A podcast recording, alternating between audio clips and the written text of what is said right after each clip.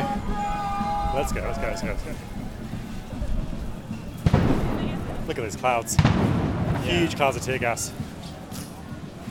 They, they will sometimes do this to the main trade union cortege, but the heavy arms, like what's currently being used, is mostly for the kind of Gilets jaunes black bloc types. The less uh, less regimented, uh, I guess more militant tactically types. You can hear the explosions ricocheting around this uh, a whole square where we are. We're in the Place de la Nation. You can see flares being thrown in the air, uh, tear gas everywhere, grenades.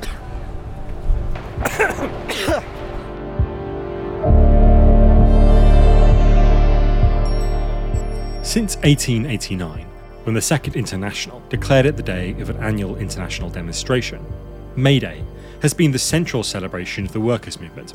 The day itself was chosen to commemorate the bloody Haymarket affair in 1886 in Chicago and linked to the demand for an eight hour day. The duration of work, international coordination, and brutal violence. All these themes have returned this year, perhaps nowhere more so than in Paris. And that's not just because, as has been so often noted, the French simply love a riot, but also because since late 2022, the most dynamic movement in a generation has taken hold of France. On the left in the UK, we look across the English Channel with envy. The French movements seem unbelievably dynamic, and what's more, defending to the hilt significantly better terms and conditions. But as I've already fallen foul of myself, our accounts of the movements in France, whether yellow vest or far right or communist, is too often culturalist. We attribute the drama and intensity of these movements to some unreproducible Gallic petulance. This is demobilizing. So for May Day, I went to Paris to survey the current struggle at a recent high point and to find out what it's all about. Who are the Yellow Vests? And what has been their influence over the movement? What does the struggle over pension reform have to do with students? And how has the wave of undeniable police violence united the movement and expressed the moment's epochal stakes? And why has one of the focuses of that violence been environmentalists campaigning against the construction of new reservoirs? My name is Richard Hames, and along with Olly Haynes, who you just heard speaking to me in the intro, I wanted to find out what connections are being made between fights. In one of the main squares of Paris, amidst the floats and banners, I spoke to Laurent Merveille, a member of CGT, France's largest trade union, and one of its most militant. Bonjour. Euh, Laurent Merveille. Alors moi je travaille. I work for EDF in a nuclear plant and I am a trade unionist. What we are demanding of the government is the withdrawal of the reform. We are simultaneously against the 64 year retirement age and also the cancellation of our special agreement because we have a special agreement in the energy sector. As Laurent says, the main reform that workers are struggling against is the raising of the minimum retirement age from 62 to 64. But there are also more specific struggles around special arrangements for workers with arduous jobs. These reforms have been brought in by Emmanuel Macron, the president of France, and have met some extremely serious resistance. A series of massive demonstrations and strikes, some official, others called Les Manifs Sauvages, or wild demonstrations, less so. These have been accompanied by road blockades and a bin collection strike which saw 10,000 tons of waste left on the streets of Paris. As we'll hear much later, there have also been plans for 100 days of anger. Now, the pension reforms have, with high political drama, been passed. But beneath the spectacular surface of strikes and burning bins is a much more intricate story of late industrialization and unique union laws, and the influence, this time around, of the Yellow Vest movement.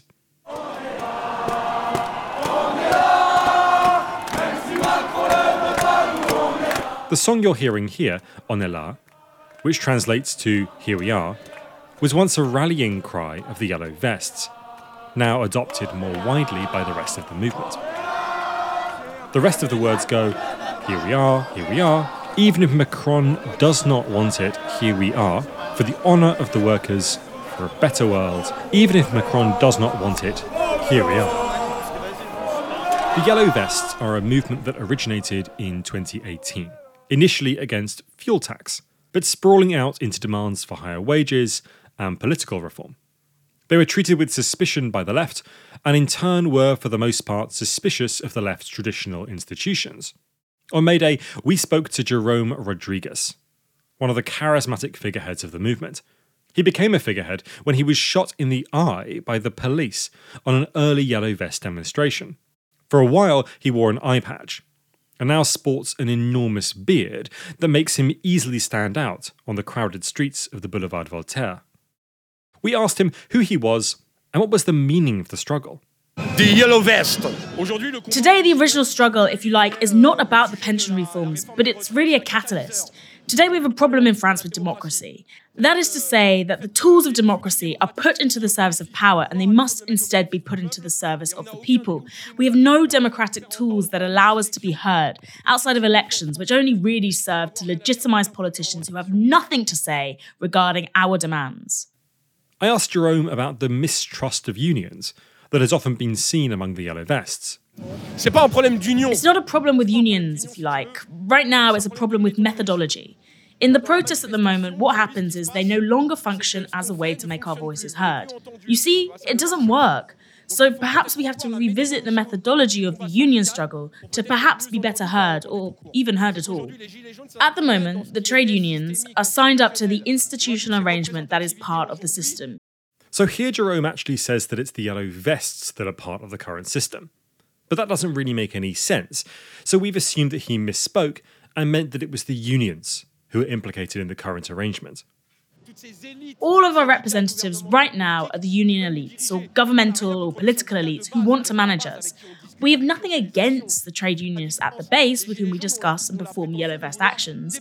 The difference, though, is that our line is to go beyond today's elites, you know? Here we had to stop for perhaps the third time in our brief interview with Jerome, so that passers by could come up and hug and kiss and take selfies with him. Does Jerome feel like the Yellow Vests wield as much influence over the movement as he undoubtedly does over there? Oui, parce qu'aujourd'hui en France, ils utilisent le verbe. alors, tu vois, In France, we use the verb yellow vestify. The yellow vestification of actions is to say that today there is a methodology which was first used by the yellow vest, which many people are now applying. This yellow vestification seems to mean that protest is no longer confined to its traditional forms.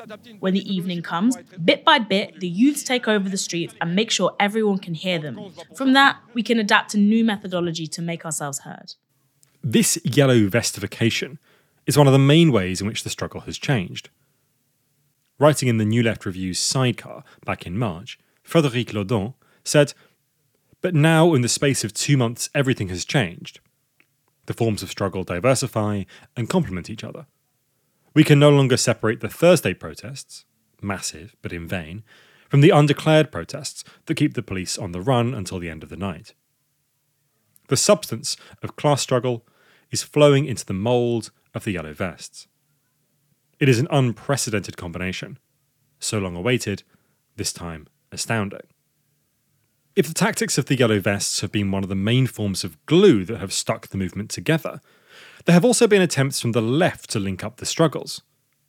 Midway through a flash storm, we ducked into a cafe to talk to Christian, a young, fast talking union militant, a member of the Network for Generalizing the Strike. He said they'd been linking up with feminist groups, anti racist groups, intellectual groups, ecologists, and so on, in what he described as a struggle not only against the pension reform, but against Macron and his world. I asked him what was the idea behind generalizing the strike, when it seemed that the power of the struggle lay mostly in specific sectors of the economy. On a déjà. We already have many of the most strategic sectors in the network. For example, we have refinery workers and energy workers, for example, but also sectors that are a bit less strategic, like mine. I work in food processing, and that is why we have to make sure the strike generalizes, because it doesn't have the same impact to simply have the strategic sectors isolated. We saw with the refinery workers, for example, the police go to their houses to try and force them back to work, so we can't leave them isolated in the face of that. But also, we must generalize it to overturn the system. And that won't happen only with the strategic sectors. It must be done with the full force of the proletariat, and even beyond, to those who join us in the street. If you win this struggle, what's then? If we are able to beat back this reform, then we want more than what we already have. So, not retirement at 62 like we have today, we want retirement at 60 and 55 for those in punishing jobs. But we also want wage rises. We demand a pay rise for everyone. And our demands also include, for example, overturning the immigration law that the government is currently putting in place, as well as demands against the project of slum clearances in Mayotte. All of these projects are colonialist. You've got to have big ambitions for a mass movement like this. French union structure allows people to go out on strike individually. This leads to a situation in which the confidence of the movement is very important. What do you think the confidence, the morale is like right now? So we aren't going to be feeling super happy on the back of 13 strike days, are we?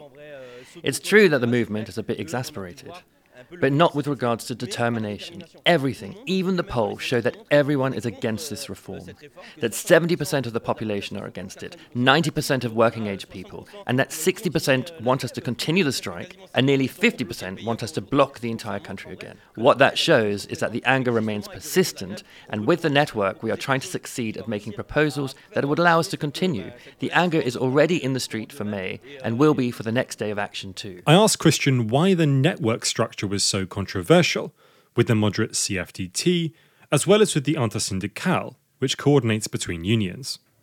It's true that the CFDT and the union bureaucracies and the union leaders don't share our ideas. That is to say, that as striking workers, we want to ask why, that with 13 strike days, why didn't we do them consecutively instead of one, then a gap, then another? When my boss, for example, finds out the strike is on such or such day, he tries to organize so that it has the minimal possible impact. But if we were on strike for a week or two, my boss wouldn't be able to organize to kill it. That would be a real impact. The Intersyndicale, he said, which contains all the major unions, was functioning as a brake on the radicalism of the movement.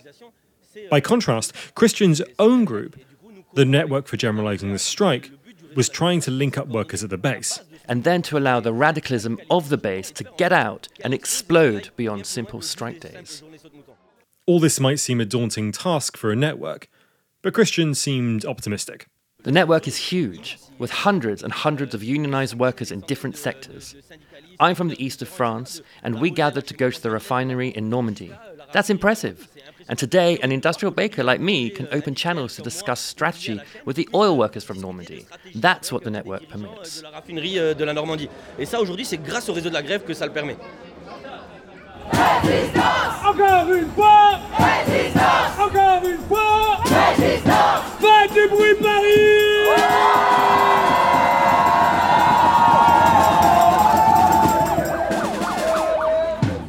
The Intersyndicale that Christian mentioned is a way of coordinating between the different French unions. Perhaps because France industrialised much later than England, there's no equivalent of the TUC in France, the Trade Union Congress, which forms a sort of weak centre of the British trade union movement. Instead, there's a collection of small confederations of unions with a range of views. The more militant CGT, the moderate CFDT, the broad FO, and a couple of others, mostly representing narrower interests. Rather than have a single or couple of unions for an occupational sector, many workers are able to affiliate to any of the above, which carry forward their interests. French union structure is also very different to that in the UK. While only 11% of employees are in unions, 98% of workers are covered by collective bargaining agreements, and the right to strike is constitutionally protected. When one worker goes out, I was told, the rest tend to follow, union member or not. It has generally been the case that the CFDT has taken a more moderate position, and ultimately, if you ask the more radical unions, sold out the movement. What's striking this time is that that hasn't happened. Perhaps not only an indication of the changing politics of unions, but of the strength of feeling in the country as a whole, and the power of movement that includes not only workers, but students as well. I spoke to Ephraim, a student and the vice president of Lycéen Voice. I wanted to find out how the struggle over the end of a life of work, in retirement, was being reflected in a struggle over its beginning in education. Alors là, en ce moment, on est sur une diversité de luttes. So at the moment, there is a diversity of struggles. You must know that there are the pension reforms, which have shaken and activated the social movement, but we, the youth, have also mobilised in the street for a long time, since the 19th of January. You're asked to choose your future at the age of 15. The time comes, you make the choice, and then there are no longer any places in higher education. That's why we have mobilised since the beginning of the Lycéen Voice, which was the first sixth form union in France. It allows us to make demands. That is to say, an egalitarian curriculum an exam system accessible to everyone and which grants access to higher education. Although both were present on May Day, it seemed to me that the two struggles were quite different. Ephraim wasn't so convinced.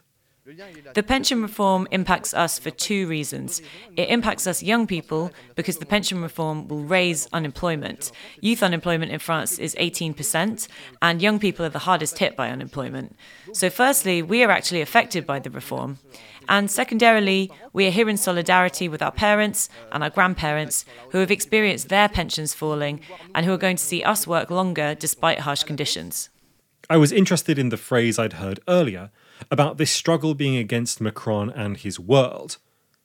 What kind of world was the government's education policy conjuring? The only word to describe the government's attitude to education is contempt. We see that in the reform of the grants, which gives us 37 euros more per month. We ask for bread and they give us crumbs. We want to shift the balance of force. That will be done by blockades and by protesting, because right now, France's democratic institutions are sick. En France, sont malades. Schools in Paris are on holiday right now, but once they return, we are going to activate a huge blockus movement, a general blockade of high schools that can truly make the government move. To find out more about this blockus tactic, we spoke to Lena, a student organizer. The blockus tactic takes place in two different ways. Uh, one is in the universities directly, uh, which means that the students go and block the university, like the entrances. But there is also uh, other types of blockings um, that are more uh, economic there are many students that have been taking part uh, in, for example, blocking uh, highways, also blocking uh, train rails in order to show uh, solidarity with workers, but also show that we as students can also have some power uh, and participate uh, in the movement. In a 2013 article called Logistics, Counter Logistics, and the Communist Prospect in the journal Endnotes, Jasper Bernes argued that the blockade would become as fundamental a tactic to the movement as the strike had been. These blockades would become not just symbolic sites of opposition to capitalism, but actual interruptions to its continuous flow, and made from the very stuff of the city itself. Blocking uh, in France uh, is usually done with uh, different objects we find uh, nearby the universities. Uh, it's usually like trash bins, uh, also different furniture we can find. We also form a kind of a picket line in order to inform the students, and we try to talk really politics in the university and try to bring politics again because we think that politics it's, it's in decline in, uni- in French universities, and well, this is something we try to fight against. How do you see the kind of coordination between the struggles that you have in the university and the struggles about retirement when that seems so distant, so abstract, perhaps from your vantage point? We try to talk to the students in order to make them understand that our work conditions are only going to get worse, and sadly, we don't see really a future uh, to hope for.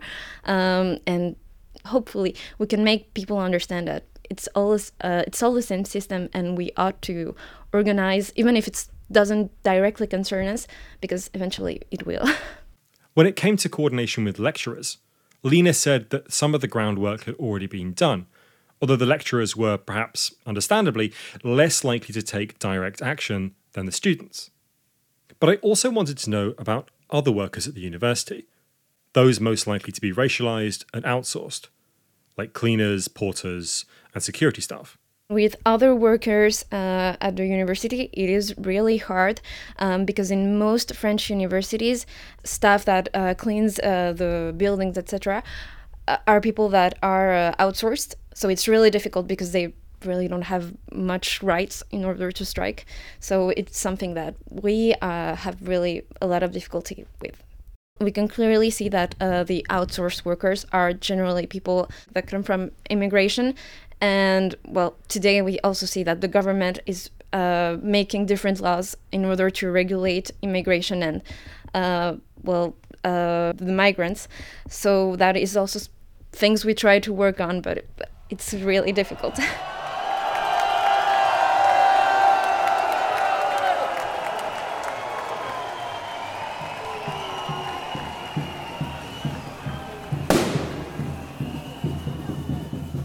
As the struggle in France generalises to include students and the Yellow Vests, as well as the core of Unionists, the movement has been bound together by a common enemy the police.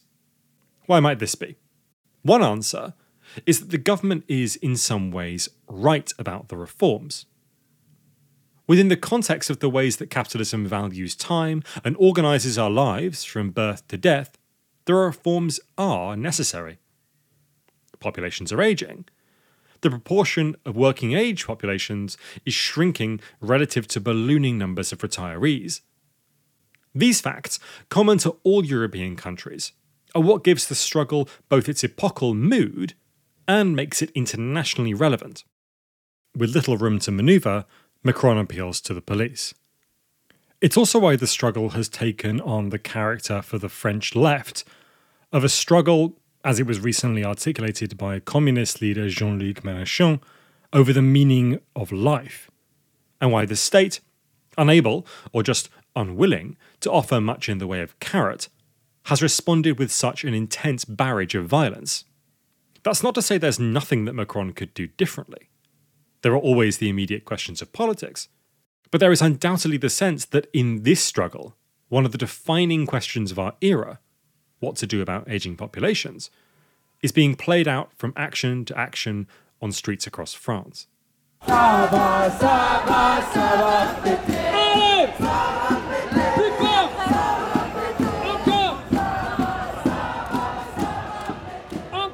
And you don't have to go far on those streets to hear Tout le monde déteste la police. Everyone hates the police. One of the most common chants on demonstrations nationwide and it's easy to see why. Whereas in Britain, where some limited attempt is still made at public relations, there was no such manoeuvre on May Day in Paris. There, lines of police stand behind shields at the corner of squares and pelt the crowds with tear gas. France's Human Rights League has accused the authorities of undermining the rights of citizens to protest by making disproportionate and dangerous use of public force. Like many parts of the current crisis, it's possible to trace these tactics back to the Yellow Vest movements, or even further, back through France's colonial past policing North Africa. In the Yellow Vest movement, only 3,000 of the 11,000 people arrested were ever convicted.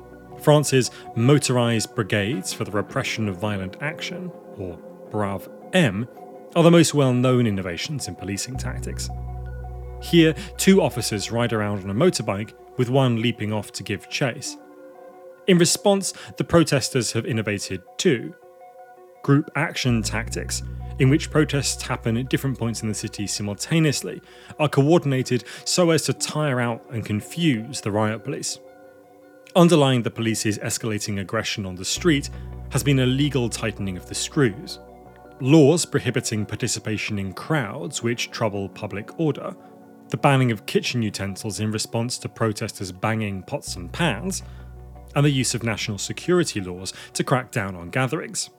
All this comes only a couple of years after the proposed global security law, which tried to make it an offence to film police in such a way as to make them identifiable. Arbitrary police arrest and detention has also been a major intimidation tactic. That's been the focus of a group called Stop Gav Arbitrary, GAV standing for Garde à Vue or police detention. We spoke to Etienne Lefebvre from the group about this burgeoning movement against intimidation. I asked him what had changed in the tactics of the police. Um, Police tactics have been very repressive since the beginning of the Yellow Vest movement. But since the beginning of the movement against pension reform, we have ended up facing huge numbers of arrests that have been labelled preventative by the government, with hundreds of people at the evening protests finding themselves in custody, spending a day or more in prison before being released without any charge or follow-up. I was interested to find out how Etienne had dealt with his own experience. Euh, when I was taken into custody, it was the evening of the announcement of the use of 49.3, the 18th of March. 49.3 refers to the part of the French constitution utilised to push through the reforms. Because I take photos of protests, I went. It was a wild protest, so there were people running about everywhere. I saw a group of protesters, so I went over. There was a police cordon that was blocking them from moving, but the police let me pass when I said that was part of the press. When they let us through, they shut the cordon again, and then 20 metres further down the street, there was another group of police blocking everyone in what we call a kettle. It's something that's illegal, but it's used because the law is badly written and basically also lets the police do what they want. So I was there with maybe 80 or 90 people in that kettle in the street, and the police decided to arrest everyone. So everyone in that street went to prison. Among the arrested were a boy, a tourist, and people who had absolutely nothing to do with the protest. I spent 21 hours in custody. Inside the prison, Etienne was shocked. Conditions were dreadful. We were strip searched, and there were five of us in five square metre cells, so we couldn't lie down and couldn't sleep because the light was always on and it smelled really bad. We were seen by a police officer the next morning who recognised that we had done nothing wrong. He said he was going to try and get us out early, but that didn't happen. We were released at 7 in the evening, so we spent 21 hours in custody for no reason. That was the case for 100 people that evening, many who had it worse than us. It was very dehumanizing and quite terrifying that we were just citizens just moving around the streets and ended up in prison. There were several people who hadn't even been there for the protests. It poses some pretty scary questions. Etienne didn't strike me as someone politically committed to the idea that the police were malevolent, but as someone who had been genuinely shocked by his experience. When I asked him if the movement was police abolitionist, he said, generally no. What did he think was the reason behind this tactic? Which had clearly so deeply shaken him. Alors la raison principale, the main reason for the tactic is to discourage people. Because when you see on the TV they're saying today 200 people were arrested in Paris, it's extremely dissuasive. And I've actually spoken to people who have said I don't want to protest because they risk being arrested for doing nothing. That much is clear. But it's not the only reason. It's also for record keeping. When I was in custody, they took my fingerprints and my DNA. Etienne's story of arrest is far from unique and even people who are not eventually arrested can end up very seriously injured. Towards the end of the May Day March, in the Place de la Nation, Olly Haynes, who did much of the translation work on this episode, pointed out a particular French weapon to me. Uh, so we're in Place de la Nation, and there's uh, sort of lines of riot police uh, down different alleys and blocking off bits of roads.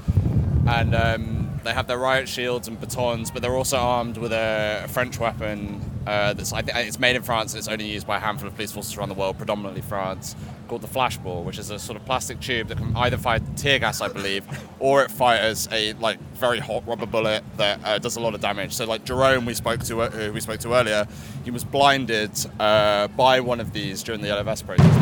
They, they, they do a huge amount of damage.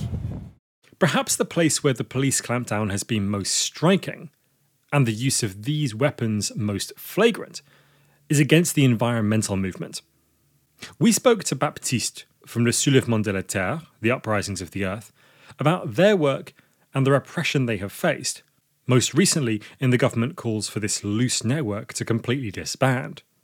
Baptiste is a member of Solidaire, the radical French union, and also Bassine Non Merci, which is a group which struggles for the water sharing and uh, against what we call mega basins, which are uh, big uh, um, water stocks, uh, mostly in the south middle of France, more or less. We are on the on the top of, uh, of a big wet zone, which is uh, like a reservoir of biodiversity and and water for all the continent.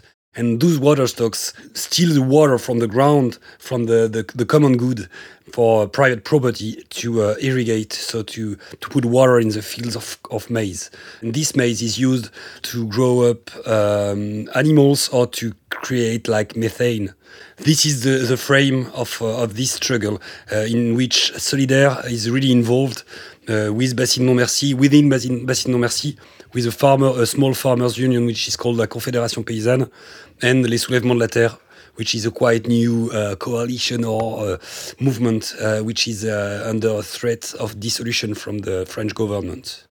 So, a movement of environmentalists and small French farmers essential to both the French economy and lifestyle, opposed to the takeover of water resources by giant agribusiness and defending an area of extreme ecological importance.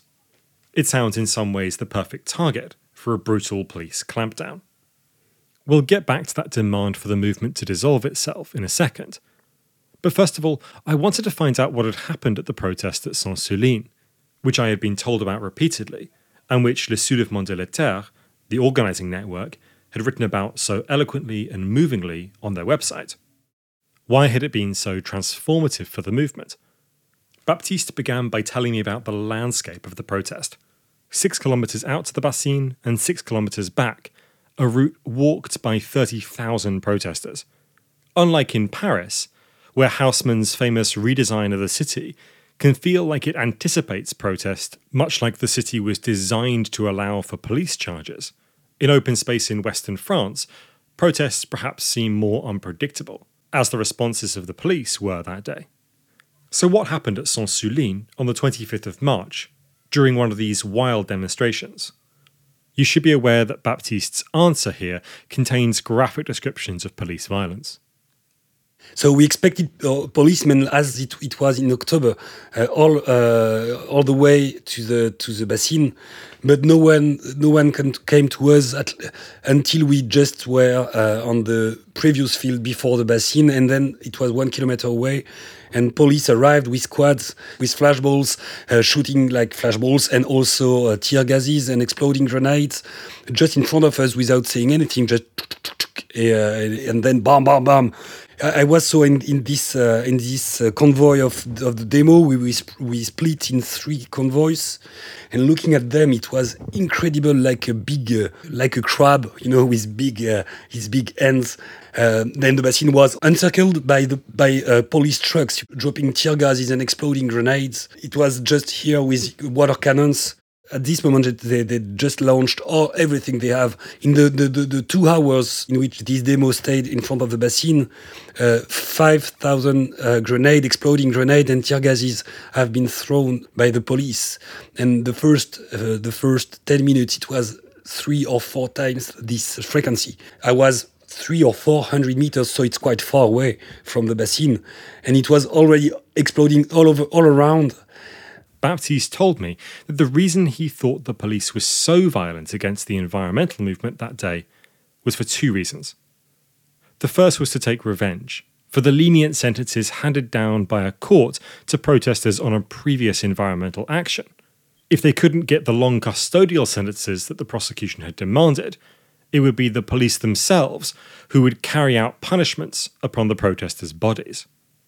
The second is that the environmental movement in France much like it arguably has in the UK, has become a sort of testing ground for new police tactics and the use of new legal instruments. These tactics seem designed to confuse, intimidate, and overwhelm protesters. And what can I do here? You cannot shout because they are shooting. it's exploding two, two explosions at 160 decibels uh, in, in a second. You cannot talk, you cannot be seen because uh, and at this moment a, a truck has been um, fired. So you you had this big amount of uh, black um, smoke this black smoke all this white smoke which is uh, thrown by the police uh, mixing with the flames people just fighting. And then i, I i've heard uh, just in my back medic medic medic which is street medics a call for street medics. So i i turn back to say okay where, where do i have to point to, to orient uh, the, the medics, and there were four directions. And at this moment, people just came from my, my back, carrying people, carrying wounded people.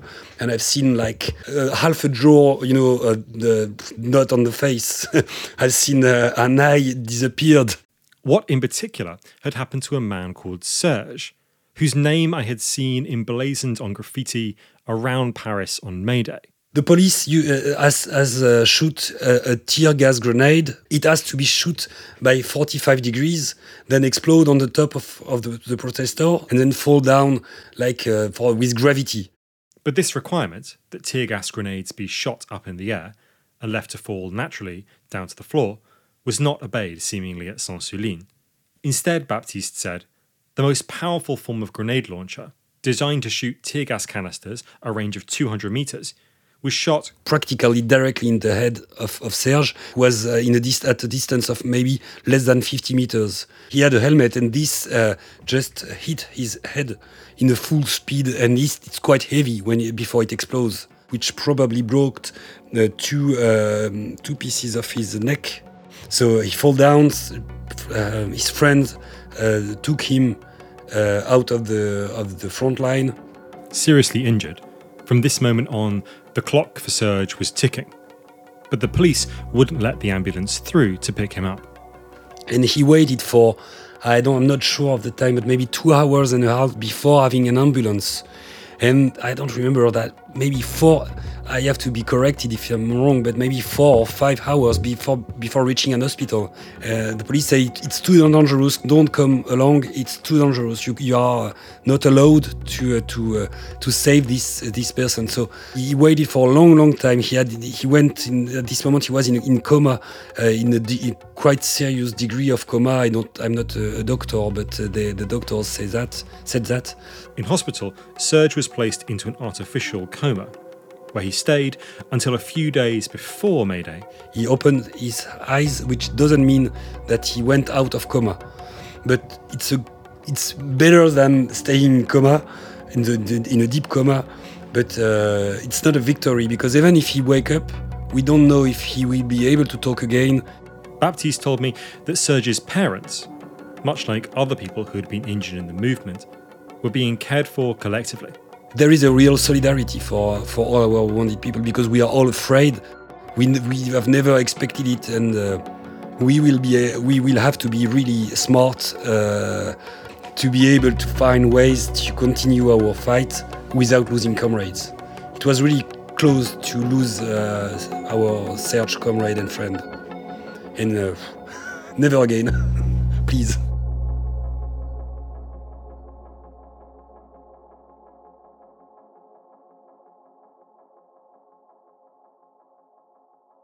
I wanted to know how Baptiste saw the links between the struggle over the water and that over retirement. I'd heard the slogan, No retirement on a burning planet, but Baptiste made it even more concrete for me.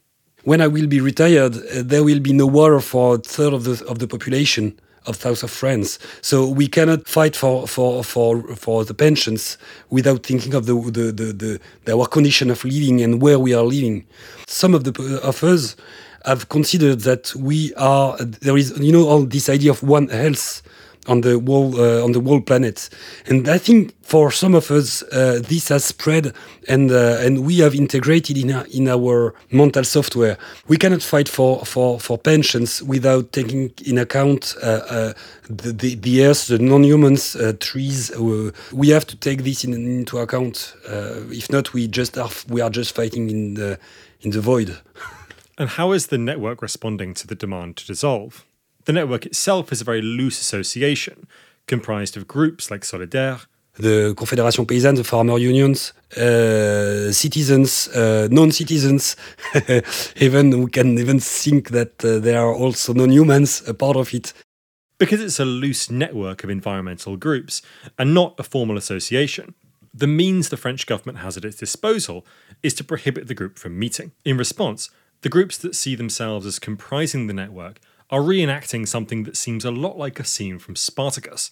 How can you do this uh, when there is uh, um, a call saying that uh, we are uh, the, the Earth Uprising, we are les, nous sommes les soulèvements de la Terre, signed by 100,000 people?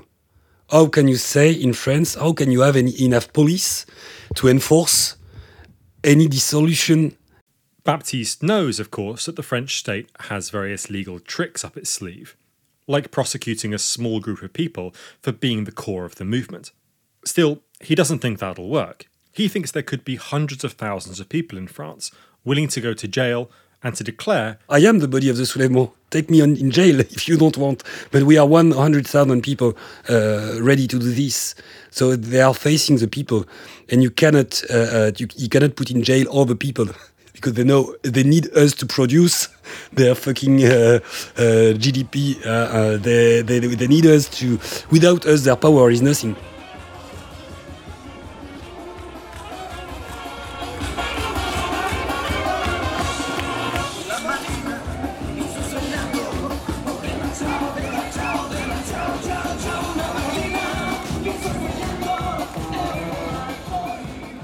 Having pushed through the reforms, Macron has given himself 100 days, until Bastille Day, to come up with some reforms as compensation for raising the pension age. A pay rise for teachers here as a sop to the left, and the toughening of migration law here for the right. This kind of response from Macron, in which he avoids the central question of the retirement age, but offers lots of other smaller reforms, is perhaps one consequence of the generalisation of the movement. As antagonism broadens to include almost all of society, the state can respond in a generalised way, offering piecemeal solutions and buying the movement off part by part. The unions haven't been taken in, and in response to Macron's 100 days, they've promised 100 days of anger. Laurent Merveille, the CGT worker we spoke to at the very beginning, explains the strategy.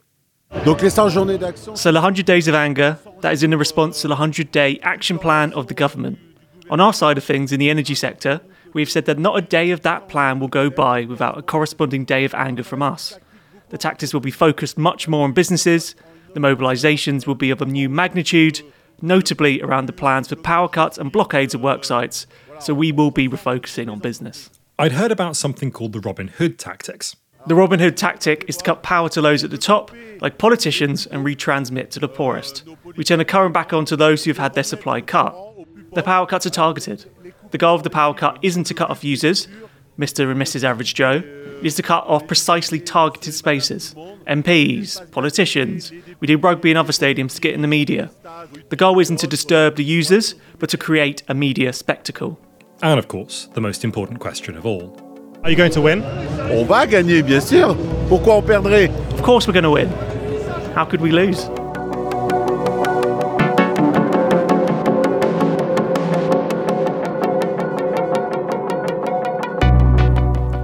The struggle in France continues, as does the proliferation of new tactics. In one particularly comic recent action, militants built overnight cemented walls directly in front of the offices of lawmakers who had approved the reform. A leaderboard of all the French departments currently displays the level of disruption across the country, daring each area to outdo its neighbours. Macron has retreated even further, into a sort of cage of steel formed by his police guard. When he visited Lyon to talk to the mayor there, he had to be whisked away from protesters and back to Paris before he could do so. On the commemoration of Victory in Europe Day, he drove, surrounded by a horse guard, up a crowdless Champs Elysees. So, what was May Day like? George Eugene Haussmann's famous redesign of Paris makes the city into a kind of stage. It can feel sometimes that both the A to B marches and the running battles with police are sort of designed into the city. They're expected, and therefore, in some sense, neutralised. It remains to be seen whether the revivification of the movement that the Yellow Vests represent can break it out of this predictability. But the first glimmers are undoubtedly there. Or will the matter ultimately be settled at the ballot box? In 2010, Nicolas Sarkozy pushed through pension reforms that raised the age to 62. A move that studies have suggested drove voters both to the centre left socialists and towards the far right National Rally. In the even more polarised political climate of today, who ultimately wins from this struggle is anyone's guess. But the newly revitalised French left, learning from its yellow vest cousins, has perhaps not looked this dynamic in a generation.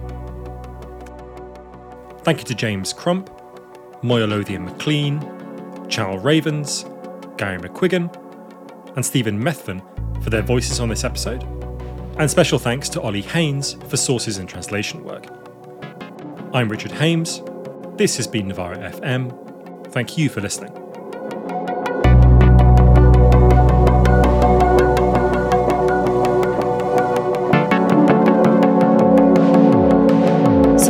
Independent journalism and set up a regular donation to Novara Media from just £1 a month. Head to novara.media forward slash support.